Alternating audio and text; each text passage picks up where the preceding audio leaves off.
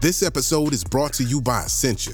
A better you starts with better hydration. Essentia is on a mission to inspire people to do what matters most. Their proprietary ionization process transforms water from any source into ionized alkaline water, providing water that's 99.9% pure with a pH of 9.5 or higher. Essentia overachieving H2O, the number one ionized alkaline water. Shop now. When was the last time I took a road trip? How many national parks could I hit in two weeks? What about hotels? Wait, hey, Erica, how much am I spending on travel? When your questions about life turn into questions about money, there's Erica, the virtual financial assistant to help you spend, save, and plan smarter. Only from Bank of America. What would you like the power to do? Erica is only available in the English language. You must download the latest version of the mobile banking app, only available on select mobile devices. Your chat may be recorded and monitored for quality assurance. Message and data rates and additional terms may apply. Bank of America and a member FDIC. Mom deserves the best, and there's no better place to shop for Mother's Day than Whole Foods Market. They're your destination for unbeatable savings, from premium gifts to show-stopping flowers and irresistible desserts. Start by saving 33% with Prime on all body care and candles. Then get a 15-stem bunch of tulips for just $9.99 each with Prime. Round out Mom's menu with festive rosé, irresistible berry chantilly cake, and more special treats. Come celebrate Mother's Day at Whole Foods Market.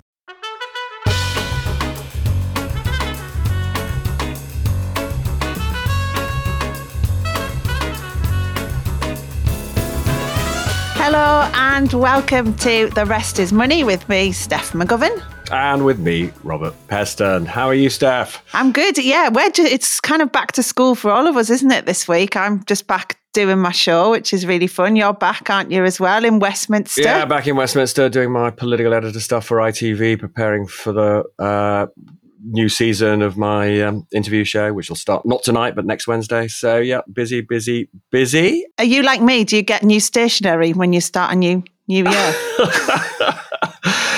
Do you know, I haven't invested in new kit. I probably need a new pair of trainers. I'd, I'd like to start a season with a new pair of trainers, but I, I, yeah, I love that. I haven't, I haven't, I haven't bought them yet. Uh, anyway, we've got an action-packed show, haven't you? Do you want to tell tell the world what we're going to be talking about? Yeah, I mean, we had, thank you, by the way, to everyone who listened to our first episode of the show. I think we were both a bit nervous, weren't we, Robert, that no one would listen. It would just be like our families, and that's about it. So thank you for everyone who's listened to us. And obviously, we talked about air traffic control, and it, it's come out today, hasn't it? One in, what is it, 15 million chance of that happening. Well, I think I think it made our conversation particularly apt in the sense that you know the thrust of what we were trying to say last week is, you know, if if a disaster is remote, it's still likely to happen. I have to say, I, th- I, regard that one in 15 million probability as one of the most nonsense calculations I've heard in a long time. There is plainly something very wrong with the air traffic control computer system, not in a safety sense, just in a sort of, you know, the notion that a bit of wrong sort of coding on an airplane could bring the whole system down. Nuts. Mm, I know it's scary, isn't it? And I'm sure it's something we'll come back to talk about again. Uh, so, what we're talking about on this show, I know I'm really interested in talking about all the the business side of the Wegovy. Uh, this is, of course, this weight loss jab that's being now launched this week on the NHS, and there's so many business ramifications to this. So, I fancy a bit of a chat about that. You know, Robert, I'm obsessed with how we pay for things and buy now, pay later is another big topic for me that I want to talk about. Lots of young people use this. Well, lots of people generally use it, but particularly, uh, you know, the concerns about the difficulties people can get into with this. What have you got up your sleeve? Obviously, like pretty much the whole nation, uh, I've been despairing about the number of schools that have been shut down because the building material, the aerated concrete, is not fit for purpose.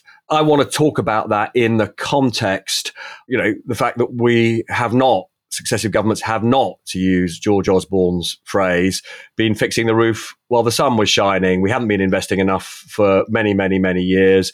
And it's not just schools that are at risk. Much of the rest of the fabric of the UK is not as robust as it should be then I also want to talk a little bit about sort of two economic subjects. One, whether um, inflation is falling as fast as we would like, and if not, why not? And a related issue is the economy actually in better health than we thought? There were some new figures from the Office of National Statistics which showed that after the COVID debacle, the economy was a bit bigger than the Office for National Statistics originally told us. We'll both look at what that means. Right, so let's start with this uh, miracle, as some people are calling it, weight loss jab. There's loads of business in this story because, you know, we're talking about huge pharmaceutical companies who make these weight loss drugs. You know, there's the impact, of course, on the NHS in terms of finances and the obesity problem, and then what it means for the economy as well in terms of the nation's health and getting people back into work. So, just to give you a summary on it, what we're talking about here is a drug called semaglutide, uh, made owned by Novo Nordisk, which is a, a, Danish pharmaceutical company. And they market it in two ways. They've got Wegovy, which they market for weight loss. That's the one that's just been launched this week in the UK uh, on the NHS and then Ozempic, which has been around for a good while now, and that's for diabetes. The difference between them is the dose of the semaglutide in it. And basically, it's an injection. It acts like a hormone in the brain and it causes people to feel less hungry and it slows down uh, stomach clearing as well. So, yeah, Wegovy launched this week on the NHS. And in that time, we saw the share price of Novo Nordisk rocket. Look at their market capitalization on this, which is well over $400 billion now. You know, it's the 15th biggest company in the world by market value. Its market value, astonishingly, is greater than the national income, the GDP of its home country, Denmark. You know, economists in Denmark are, are, are saying that Novo Nordisk on its own, I mean, they've got some other drug companies, but Novo Nordisk pretty much on its own, um, its growth is driving national income up in the whole economy. That that actually, I mean, there was one I saw one bit of research which said if it hadn't been for the success of Novo Nordisk, the Danish economy would be flatlining. So it's, Gosh. I mean, so, so it is really astonishing, uh, yeah. the, the success of this business. Um, I mean, one of the things that I'm sort of very struck by I think it's celebrating its 100th anniversary. One of the world's biggest, I think it is the world's biggest producer of insulin. It's been producing it since 1923. So it's been in the business of helping people with diabetes since its start. And this is a company that's basically done incredibly well by sticking to its knitting, by sticking to the stuff that it knows. And this semaglutide, uh, you know, formulation is a sort of natural extension of the stuff it's been doing for 100 years. And it's a bit of a lesson for all of us about the importance of you know sticking to what you know and taking a long term view. And just in terms of why this is so valuable and why everyone's so excited about it. You know, you and I know obesity costs the NHS a lot of money every year, something like six and a half billion pounds every year in dealing with obesity related uh, diseases and conditions and, and, problems. And that is just expected to rocket up to nearly 10 billion uh, a year by 2050. Uh, if you look at the stats on, you know, our population's weight, around a quarter of the population is obese and you know, there's quite a lot of people. It's around something like another 40% of people are overweight. I'm in that category as well, unfortunately. But, you know, no, the thing not. is, I think lots of people are like, I am. I've got BMI over 25, so I fall into the overweight category. I think loads of people don't realise they do. Anyway. Hmm, okay, I'm staggered. I'm actually staggered. I know that's what I mean, you know. Anyway, interesting thing about this, and coming back to why it's so valuable. So, the, the clinical trials that Novo Nordisk have done have shown that you can reduce weight or bring the weight loss could be 15% if you do this with a reduced calorie and exercise. So, guidance around if you help people to bring down their calories as well and you exercise, weight loss uh, can be in the region of 15%. It also reduces the risk of heart attacks and strokes by 20% as well. And there's also from these clinical trials, they've seen evidence of reduced blood pressure and inflammation, all of which is key to chronic disease, isn't it? So, talking to one of my mates who's a doctor about this, he, he was saying the key for them is about the implementation. So, if it is implemented, this drug in the same way it has been used in clinical trials, so combining it with nutrition support and guided physical activity, then it could be a massive game changer because this kind of weight loss in the UK population would have huge financial implications because of the burden of obesity related disease being really rife. So the sense that this could make a huge difference is massive if it's used in the right way. But the problem with it is that in private practice, you don't necessarily have it with this um, exercise and guided nutrition stuff. You don't even have to do face to face appointments to get it privately. Um, you know, I, I know uh, a doctor was telling me that someone had sent in a picture of a celebrity, a fat celebrity, in order to get the drug, and they got it off the back of it. So there's that kind of misuse of it.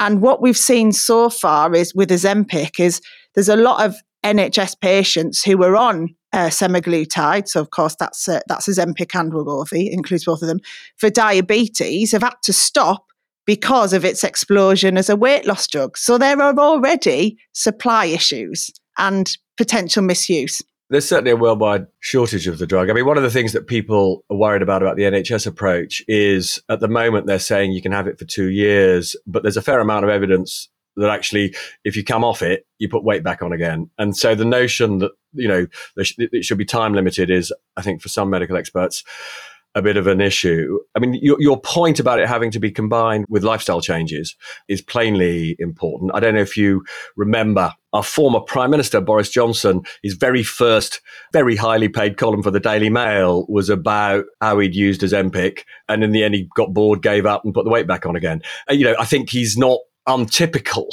But that said, plainly, and there's so much evidence now of this, that deployed in a sensible way, the benefits are, you know, can be huge. As, you know, we are in the West and indeed in countries that are getting richer, you know, we are victims of our own success in the sense that people are eating too much, they're eating the wrong foods. We used to regard this as a purely lifestyle thing. One of the things that I think is really interesting about semaglutide is the extent to which it changes our view about what obesity really is. And I think when you have a formulation that massively changes how people behave, stops them feeling hungry, you suddenly realize, you know, that it isn't a lifestyle choice to be fat. This is a medical condition.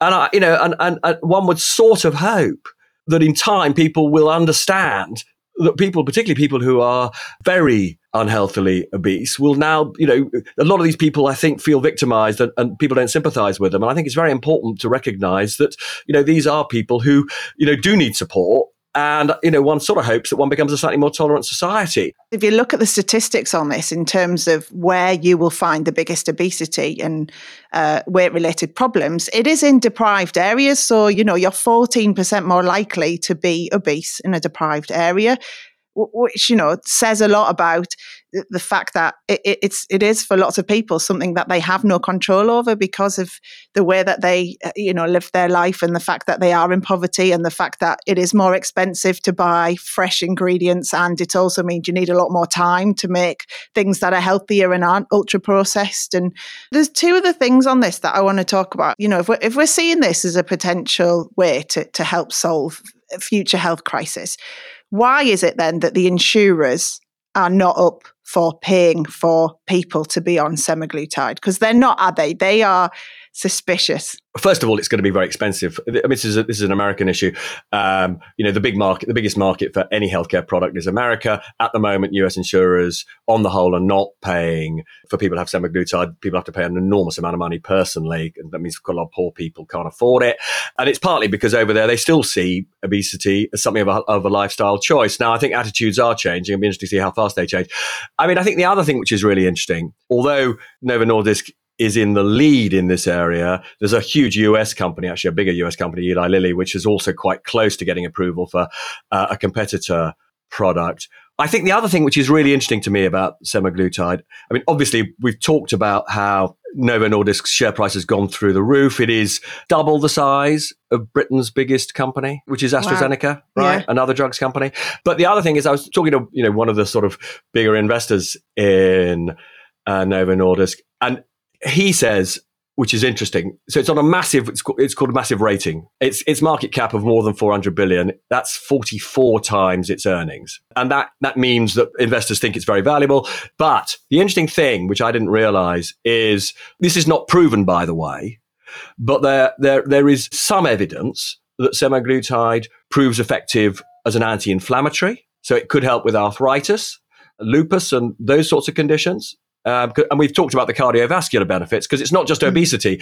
The other thing, which actually we hadn't mentioned, is that, that, that this drug is proven to reduce the risk of heart disease. right? Which is one of the reasons it's being prescribed. The other thing, which I thought was really interesting, which I'd not heard a, a, until talking to this investor, but there is talk that it may be effective against dementia in some circumstances. You, you can see, you know, why investors are so excited. Yeah, you can see where they're excited because this weight loss drugs market is expected to reach 140 billion dollars, isn't it, in terms of value? Um, but the, you mentioned about Lilly there, the big US um, pharmaceutical company, and the fact that they're not far behind with their own weight loss drugs. And when I was chatting to my mate who's a doctor about this, he was saying Wegovy is is old news as far as he's concerned. He's a doctor who's um, really focused on chronic illness and obesity and weight loss and things, and and he was saying to me, they're just waiting for the clinical trials to finish of the, the Lilly one. And, and it's two drugs in particular. One is uh, which is a 20% weight loss from clinical trials. So that's already 5% more than the Wegovy one. And then another one, which is called retatrutide, which is a 24% weight loss. So these are both drugs which are due to finish their clinical trials at the end of the year, which my mate, Dr. Hussein, was saying to me, will blow Wegovy out of the market. But the issue will be that often what you get with, with doctors is that in medicine, doctors will often prescribe what they get used to rather than what is the most effective option in business, as in medicine, a bird in the hand is definitely worth two in the bush. And the, and the point about Wegovy and Ozempic is they're on the market and Eli Lilly's are not. Yeah. I should add, by the way, you know, I mentioned earlier about um, somebody sent in a picture of a fat celebrity to try and get themselves uh, onto the whole Wegovy thing. It, it wasn't a picture of me. I've told you, you're not obese or fat or overweight. I think I need to have a word with your doctor. Anyway, right. Should we move on? Do you want to kick us off? Yeah, let's do that. And, I, you know, uh, I really want to talk about the wider implications of the fact that more than 100 schools can't operate properly because, amazingly, very late in the summer holidays, the government discovered that this material, RAAC aerated concrete, that was installed in all sorts of buildings in the 40s, 50s, 60s um, is dangerous, that it's crumbling unless they remove it or take other remedial action in schools. You know, kids' lives are going to be put in danger. I mean, there's all sorts of issues around why uh, the government couldn't warn schools earlier in the summer, you know, but, but the bigger issues for me are what this tells us about years and years and years of underinvestment in infrastructure in the UK. I do also want to draw an analogy because I think this is important with the collapse of Birmingham City Council, the fact that it is effectively, you know, declared itself bankrupt. And it has done that for two reasons. This is very similar to the schools issue. It's got a big problem from the past, which is it frankly wasn't paying women fairly, and it's got to correct that. It's got a, an equal pay claim, and it's got to rectify the fact it didn't pay women fairly for decades in the past just as we didn't invest enough in schools in the past and in you know hospitals and the rest um, and then combine this legacy of the past with a government that from 2010 engaged in austerity and massively cut back um, both allocations to councils and indeed investment. And the combination of austerity and legacy problems leads you to the kind of collapse we've seen in the education system and indeed of, a, of, a, of you know, one of the biggest municipalities in the entire world, Birmingham. It's quite incredible, really, isn't it, that we, we can be at a point where you can see a huge council like that collapse. And also, we once again are in a situation where children are not able to go to school to learn. Of course, during the pandemic, everyone, you know, could get their head around that, understand that. This is just so hard for parents to understand. So I've got a friend who's got children in one of those schools, which is now facing, you know, the, this issue with the concrete. Their daughter, who's in year seven, so just going into big school, um, you know, is only 11, already feeling a bit worried about it is only able to go in for two days a week. The rest is kind of homeschool, online stuff. And then their elder son, who's in year nine, so 13, just coming up to that pivotal GCSE uh, moment where he's going to pick his options and all that jazz. He's been told it's all going to be online again for the foreseeable. And, and he's already been hit two years earlier by the pandemic. So you just wonder what impact this is going to have on not just, you know, education in the sense of that academic learning at school, but mental health, young people's confidence and all of that. I do think we need to sort of also just think about the sort of broader issue of a country that people think is just not working properly. I don't know if you saw this, but over the weekend, Lord Ashcroft, uh, you know, very senior Tory peer, he basically spends his life doing opinion polls now, and he published a poll over the weekend which showed that three quarters of British people, or just under three quarters, and that's a majority of both Tory and Labour supporters, basically take the view Britain isn't working. And that's partly because their living standards are under pressure. And it's also because the public services that we rely on aren't delivering the services that mm. we expect. Um, you know, schools are just one manifestation of this. Part of the explanation, it's not just austerity. Over decades, we have invested less than other countries. UK public investment since 2000 or so has averaged two and a half percent of our national income every year. You know, that is many tens of billions, but it is significantly less, about a third less than the average for rich countries, what, what are known as the OECD advanced economies. And actually, even though the biggest cut in public investment was made by George Osborne after 2010, and then we had a prime minister in Boris Johnson who said that was all a mistake and he's going to rectify that.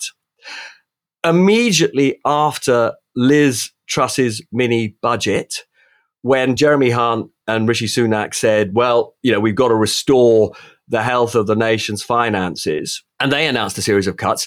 At that point, Jeremy Hunt froze in cash terms public investment. And when you freeze spending levels in cash terms at a time of high inflation, inflation 9, 10%, that is a massive real terms cut. And it means that over the next two or three years, our investment at a time when we desperately need it, just look at what's happening to schools. Mm. You know, our public investment is going to fall even further from 2.5% of GDP to about 2.2% of GDP. And we're going to fall even further below the kind of amounts they spend in France, and Germany. I know it's embarrassing, isn't it? I mean, you could pretty much list everything we use in terms of infrastructure, and there's nothing that stands out as being brilliant, you know, whether it is traveling around on the trains or, like you say, the school buildings or other public buildings. It, it's embarrassing. Coming back to education then and, and what's happened with schools. So like the government arguing they, they that they have increased the, the budget for the education department. It's gone up to something like 87 billion pounds a year. And it was about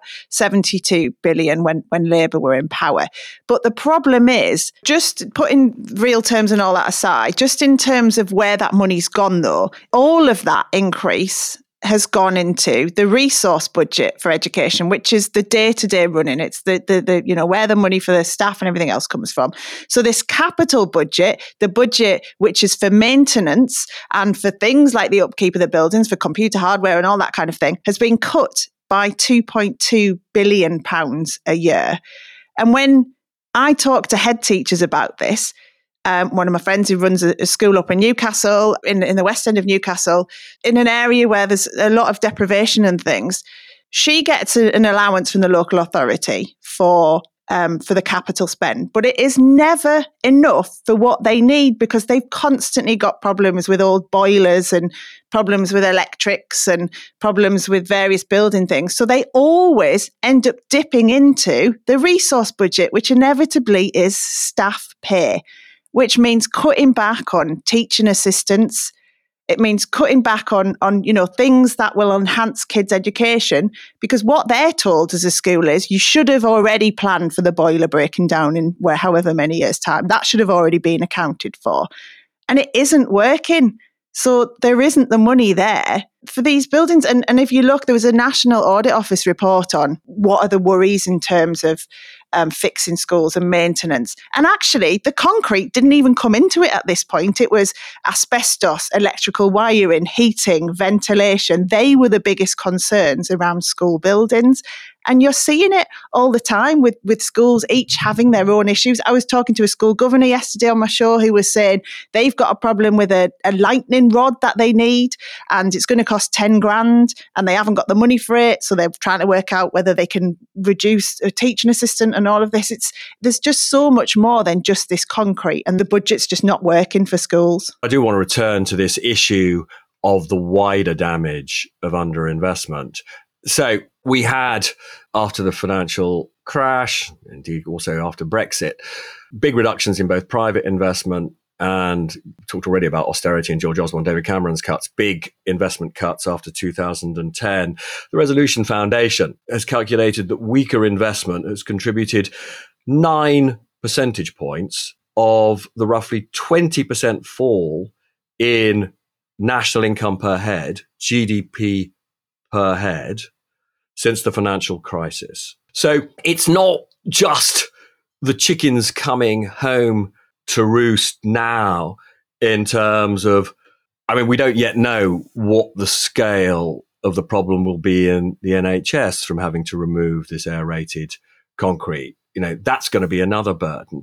But it is just that as a nation, as a result of underinvesting, we are massively poorer than we would have been if we had kept inve- you know investment up. And the thing that one would want to say here is it's easy to cut investment when or easier to cut investment when the going gets tough because if people aren't expecting a new hospital or a new school and then it doesn't get built, they don't complain in the way that they would complain if you have to sack teachers or if you cut their benefits or if you reduce the number of your nurses. So if you are a chancellor like George Osborne in 2010, the reason you cut capital spending is because the political backlash from punters, from us, is less, but it's really short termist because it means that the productive potential of the economy is reduced, that national income grows more slowly, tax revenues, therefore,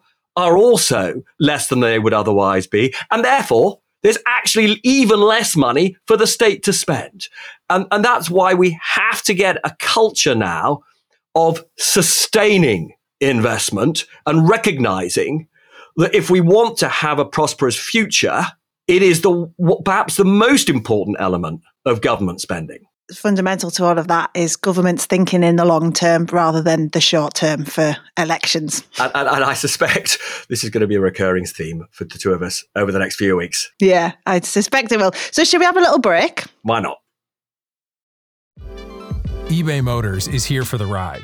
With over 122 million parts, you can make sure your number one ride or die stays running smoothly. Brake kits, LED headlights, bumpers, whatever your baby needs, eBay Motors has it. And with eBay Guaranteed Fit, it's guaranteed to fit your ride the first time, every time. Plus, at these prices, you're burning rubber, not cash. Keep your ride or die alive at ebaymotors.com. Eligible items only, exclusions apply. Hey, it's Ryan Reynolds, and I'm here with Keith, co star of my upcoming film, If, only in theaters, May 17th. Do you want to tell people the big news? All right, I'll do it. Sign up now and you'll get unlimited for $15 a month in six months of Paramount Plus Essential Plan on us. Mintmobile.com slash switch. Upfront payment of $45 equivalent to $15 per month. Unlimited over 40 gigabytes per month. Face lower speeds. Videos at 480p. Active Mint customers by 531.24 get six months of Paramount Plus Essential Plan. Auto renews after six months. Offer ends May 31st, 2024. Separate Paramount Plus registration required. Terms and conditions apply if rated PG. Welcome back to The Rest is Money with me, Robert Peston. And me, Steph McGovern. Now, um, you are somebody who's been obsessed for years and years and years about people taking on excessive debt, about companies that persuade us all to borrow. And I think we're going to talk a little bit about buy now, pay later. Talk me through why this matters. I often end up, um, particularly, you know, given where I'm from, from Middlesbrough, see the harsher side of debt and the problems it can cause for people. So one of the things I've been keeping an eye on, as you say, is, is the whole buy now, pay later system. And demand for buy now, pay later is, is through the roof, fueled by the cost of living crisis. And there's been some research out recently saying that a fifth of people now are using buy now, pay later to buy essentials. So let me explain what it is. So this is is an on the spot interest free short term loan. Uh, so it normally works with you'll you know you'll see something online, you'll go to buy it, and then it'll give you the option of this short term loan. And it's normally um, a set number of repayments or a set term in which you pay it back. The key being there is no interest on it unless, of course, you don't meet the terms, you don't do the, the pay back in those installments. And it's very attractive to people because they don't do hard credit checks. So it's not something that's going to impact your credit score either in many cases. Now, we started seeing it being used uh, around 2016 is when it first came into the kind of UK market. And it was very much used by retailers in the beauty and fashion uh, arena. Um, but now you see it everywhere. So you can even use buy now, pay later to get your takeaway online. And last year, there were more than 17 million people who used buy now, pay later, which had doubled compared to the previous year, compared to 2021. And you'll know it, you'll have seen it whenever you, even if you've never used it, you'll have seen the big names. It's Klarna, ClearPay, Laybuy, Afterpay. My worry about it is yes, it's a great way for people to be able to afford things if it's used properly. The problem is when people to get into difficulties. So, Steph, I know you're, you've been completely immersed in this industry. And, and you've got some first-hand stories, uh, haven't you, about the human cost of when people use these services too much? Yeah, a good case study of someone I'll tell you about who kind of sums up the problems with it. So there's a girl called Hannah who I, who uh, I recently interviewed who was buying makeup. And so she was buying makeup online. She was going to pay full price for it. Then she saw this offer for buy now, pay later. And she thought, oh, that's quite good. It'll spread it out a bit. That'll give me a bit more money for the weekend to go out with my mates and all of that. So she ended up signing up for it. The next day she was buying some jeans and then it popped up straight away again. And she was like, oh, yeah, this is good. Now, before she knew it, she was spending beyond her means. She said it didn't feel like real money to her. She was spending more impulsively. She wasn't thinking about it coming out of her account. She was just thinking, oh, it's next month. That'll be fine. There was all these ads popping up every time she was buying. Then she started to miss the repayments. And then her debt was passed on to a debt collection agency. So the big issue here is people don't see it as debt or don't realize that they're taking on debt. It encourages impulse buying. It's something like a third of people spend more than they planned when they use buy now, pay later. You're bombarded at the checkout. Sometimes it looks like the only option to pay.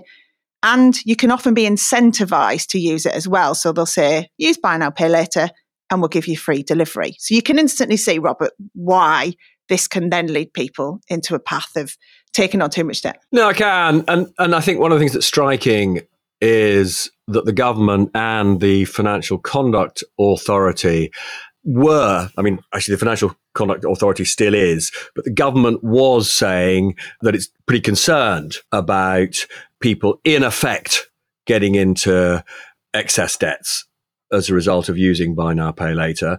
And they were planning to force these companies to register as credit providers with the Financial Conduct Authority. And, and the point of doing that, as I understand it, is when you are a registered credit provider, there is then a responsibility on you to check that when somebody takes out a deal like this, effectively a loan, that they can afford it. Um, that there are, you know, and the thing at the moment is there are no affordability checks when a Klarna or a Laybuy or any of the others you know, offer you a deal of of this sort. Um, I mean, one of the things that the critics of these companies say is that they're exploiting a regulatory loophole. They don't, as you say, charge interest. Anybody who charges interest straightforwardly is obviously uh, providing a loan and they're regulated. These companies, However, if you miss the payments, they whack you with massive fines. And because fines are not classified as interest, they escape regulation. Obviously, Klarna would, would argue that the majority of its income comes from the fees that it receives from retailers. The business model here is that retailers want to encourage sales and therefore, uh, you know, in the way that they'll pay a credit card company to accept our credit cards, uh, they will pay Klarna to provide this service. The thing as well, I would say, is I think there's always like a bit of snobbery around um, debt and how people spend their money. What do you mean by that? You know, I remember, you know, working when I first was working at the BBC. And do you remember the Farepak scandal? Incredibly sad story about people who couldn't afford to buy stuff for Christmas and they had these an installment payment plan. You saved you saved through the year. It told you a lot about inequalities in the country. The fact that a business like Farepak exists at all. Well, I know, but Farepak was a really like you've just said it like it was a really like negative thing, but actually Farepak. I didn't say it was a negative thing. I thought it was an indictment of inequalities no, in hang the country. Hang on, let me finish. Let me finish my point. Farepak was a way communities could save for Christmas in a really positive way. It was like you put your money away. By the end, you got this amazing hamper. The problem problem was when the company went bust and then loads of people lost all their, yeah. you know, their hampers. My issue with it was when I remember when I was first talking about this as a story, because, you know, I had family members who paid into these things and friends. It was a, it was so much of a kind of working class story.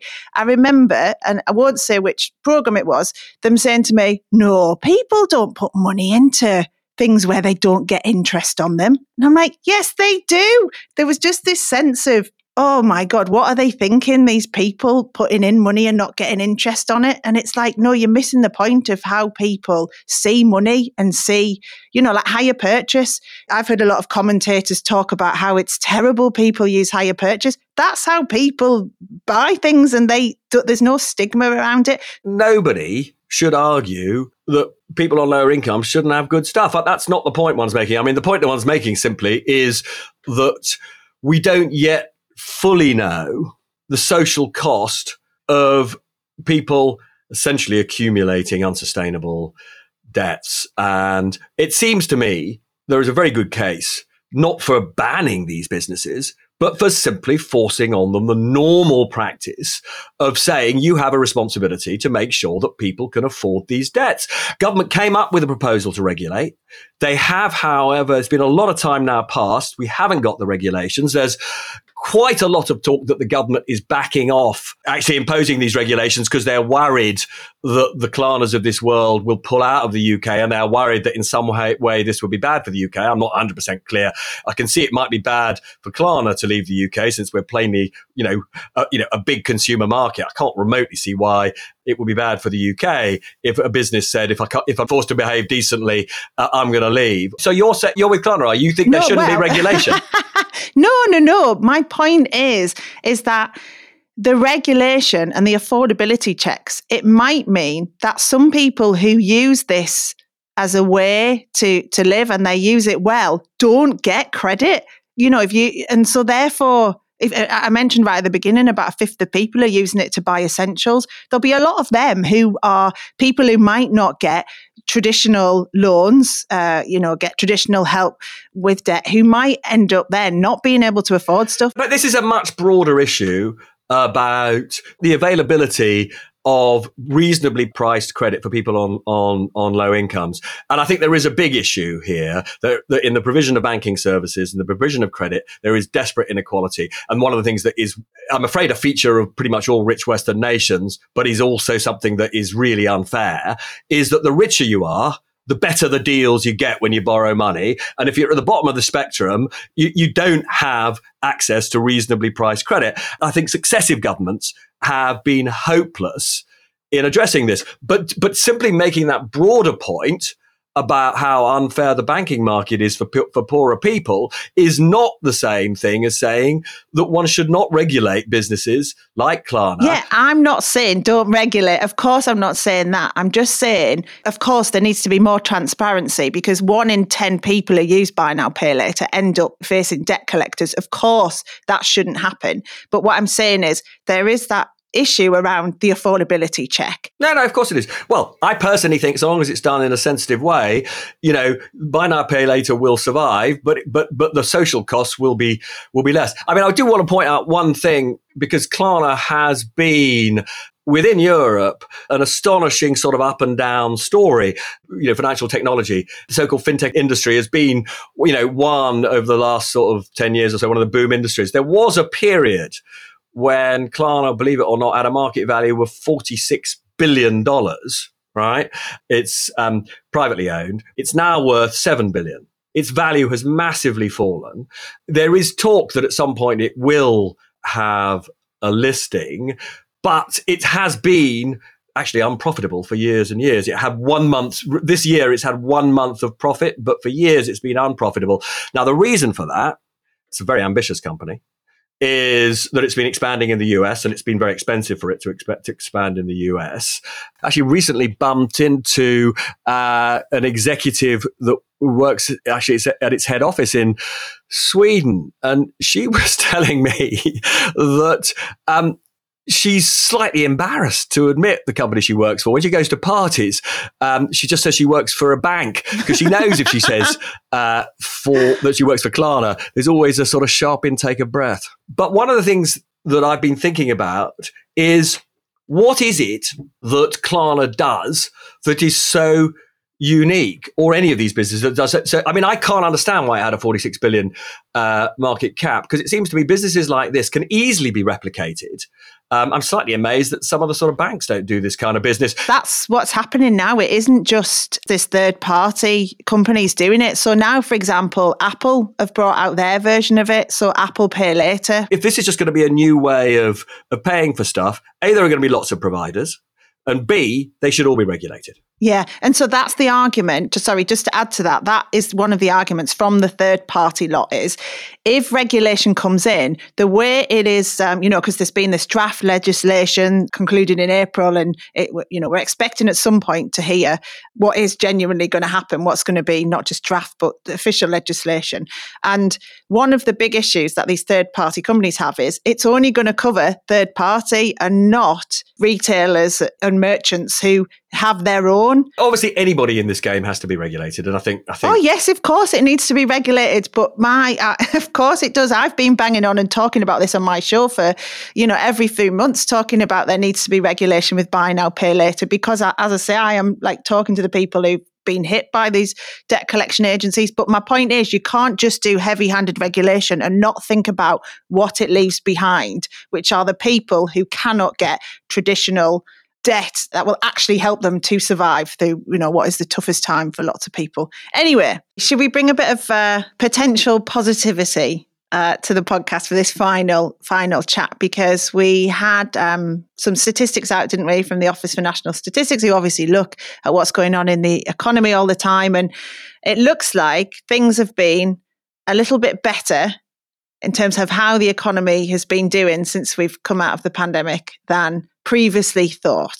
What are your thoughts on it? Okay, so this was quite a big story the other day. The Office for National Statistics uh, said that the recovery from the uh, COVID slump was faster. Uh, than it had originally thought. The first thing I should say, it's been attacked for making a big mistake.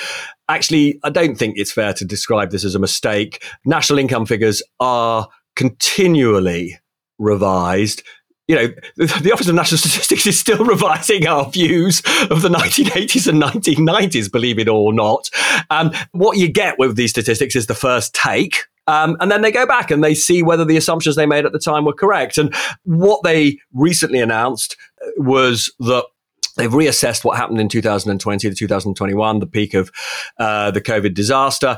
And what they've decided is that the size of the economic contraction was not quite as great as they thought it was. It was still a record slump. Um, and that the recovery was a little bit bigger than they thought. And the net effect of all of that is that in 2010, they now calculate that the economy was 1.8% bigger than they thought at the time. Now, the political significance of that is as of this moment, that means that the recovery in the UK, the return to the economy being as big as it was before COVID, um, not only happened faster than we thought, but it, it, doesn't now look so bad compared to other rich countries. We're now among the better performing countries over that period. And that's a political point. But I'm afraid to say, you're, you're, you're going to despair at this, Steph. I'm afraid it doesn't change our fundamental view of the weakness of the British economy. There are a couple of reasons for that.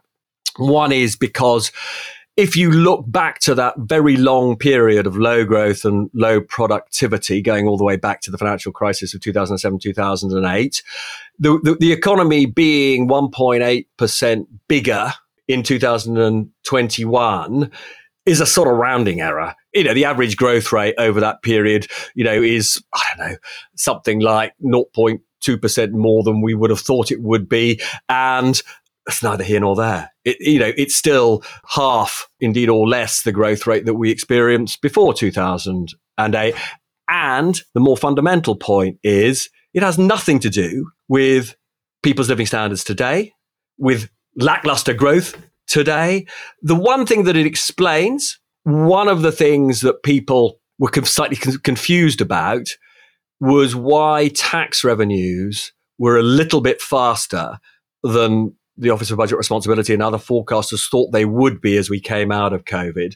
But actually, if the economy was a bit bigger than we thought it was, then obviously tax revenues would have been and were a bit bigger. So it helps to explain the past. Unfortunately, it doesn't tell us very much about where we are now.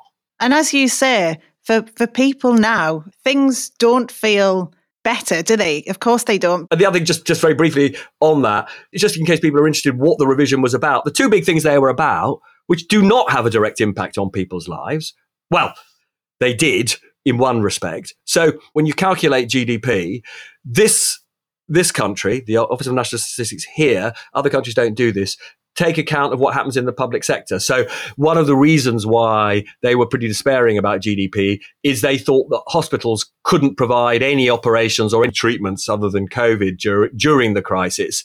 They then discovered subsequently that actually co- hospitals were doing a bit more treatment. And they, that, that was one reason why they upped their calculation of the size of our national income that hospitals were doing more work than they thought. And the other reason was um, companies continued to produce stuff during COVID at a rate that was faster than they expected. Even though companies couldn't sell this stuff, they were producing stuff which they then put in their warehouses and held as stock. And those stock levels were higher than they thought. But again, I'm afraid to say, even though that means the economy was a bit bigger at the time, it tells us nothing about the performance of those companies today. Yeah. And what obviously everyone is talking about a lot at the moment is inflation and the fact that that is, you know is pretty much eating up any growth anyone has in their you know whether it be their wages or whether it be their business having a higher turnover it, it is the inflation which is entirely eating that. And lots of people are wondering why it is not coming down yet this you know why have we got this sticky inflation situation robert? I mean obviously the biggest causes which uh, we'll talk about at length in other programs are things like the way that you know wages are going up the, way that the service sector is putting up uh, prices to uh, reflect things like wages and the way that that is turning you know one-off price shocks from food and energy into continuing inflationary pressures. But there's another aspect of all of this which I've been absolutely gripped by because there was another uh, sort of announcement, economic announcement, which didn't get the attention I thought it deserved, which is that the Bank of England they put this out in a blog and also in a in a speech by their chief economist, now believes that um, when it comes to pricing by companies, prices are in a sense stickier when inputs, the prices of inputs are falling on the way down than they are on the way up. So, you know, if the price of tomatoes sold by growers goes up and if the price of gas and electricity goes up, then businesses will whack up almost immediately the prices that they charge to you and me for tomatoes and other things. Um, what the Bank of England has calculated is that there is, believe it or not, they say a two quarter lag, a six month lag when prices come down between us feeling it to the same extent on the way down. And that mm. is a concern because this is directly impacts the cost of living and our living standards. So the question it poses, are companies being greedy by not bringing prices down fa- fast mm. enough? Yeah, it's this idea of greedflation, isn't it? As you say, companies um, continuing to profit when really they should be bringing the prices down. And you've heard we've heard unions talk about that before as well, kicking off about it and saying that you know companies are are guilty of this. Do, do you think they are then? So I think it's a complex picture. I think the first thing we have to recognize is we do have, compared to most countries in the world, a pretty efficient supermarket sector. And it is pretty efficient. And historically, it's been pretty competitive. Now, I've spoken to the bosses of supermarkets in the last couple of days about all of this, and they make a number of points. One of the things they say, and there is some evidence of this, is that actually they did not put up their prices as much as their input prices increased and that their margins over the past six months, this is their profit margins, were squeezed a bit.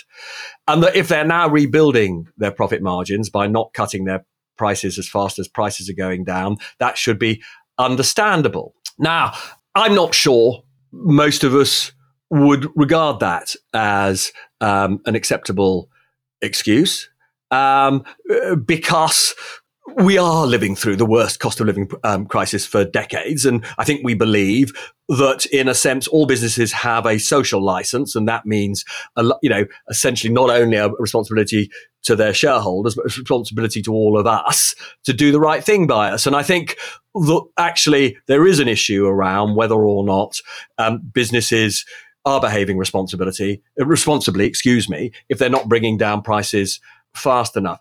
There's another point which is the competitive tension in the industry. And, um, you know, one of the things that you and I talk about quite a lot is the changing ownership of supermarkets, but businesses in general. And one of the things that's striking is that the ownership of British supermarkets has changed. Two of the biggest ones, Asda and Morrison's, and they, the point about Asda Morrison's, I mean, you'll know this, won't you? Because we used to sort of talk quite a lot about retail in the old days. You know, Asda and Morrison's were the big drivers of competition because they were the supermarkets that made a point of cutting prices. They're now owned by private equity. And within the industry, it is said that they are just not the competitive pressure that they were. They've both got a lot of debt. They've got to finance that debt. And therefore, they are not bringing down prices and being as competitive on prices in the way that they were. Well, Asda in particular has been called out on this, though, hasn't it? Because Asda, uh, as you know, is, is uh, owned by the Issa brothers. I've um, worked with Mohsin a few times, Mohsin Issa, and he's really quite shy. I've, I've hosted a couple of charity events with him before, and he's he's a really lovely guy. But you don't think of, you know, you don't meet him and think, my God, this is a, you know, billionaire man who's started with one petrol forecourt and managed to turn it into, you know, hundreds of petrol stations and convenience stores and then end up buying Asda. So what's the, the I mean, the specific charge laid at his door?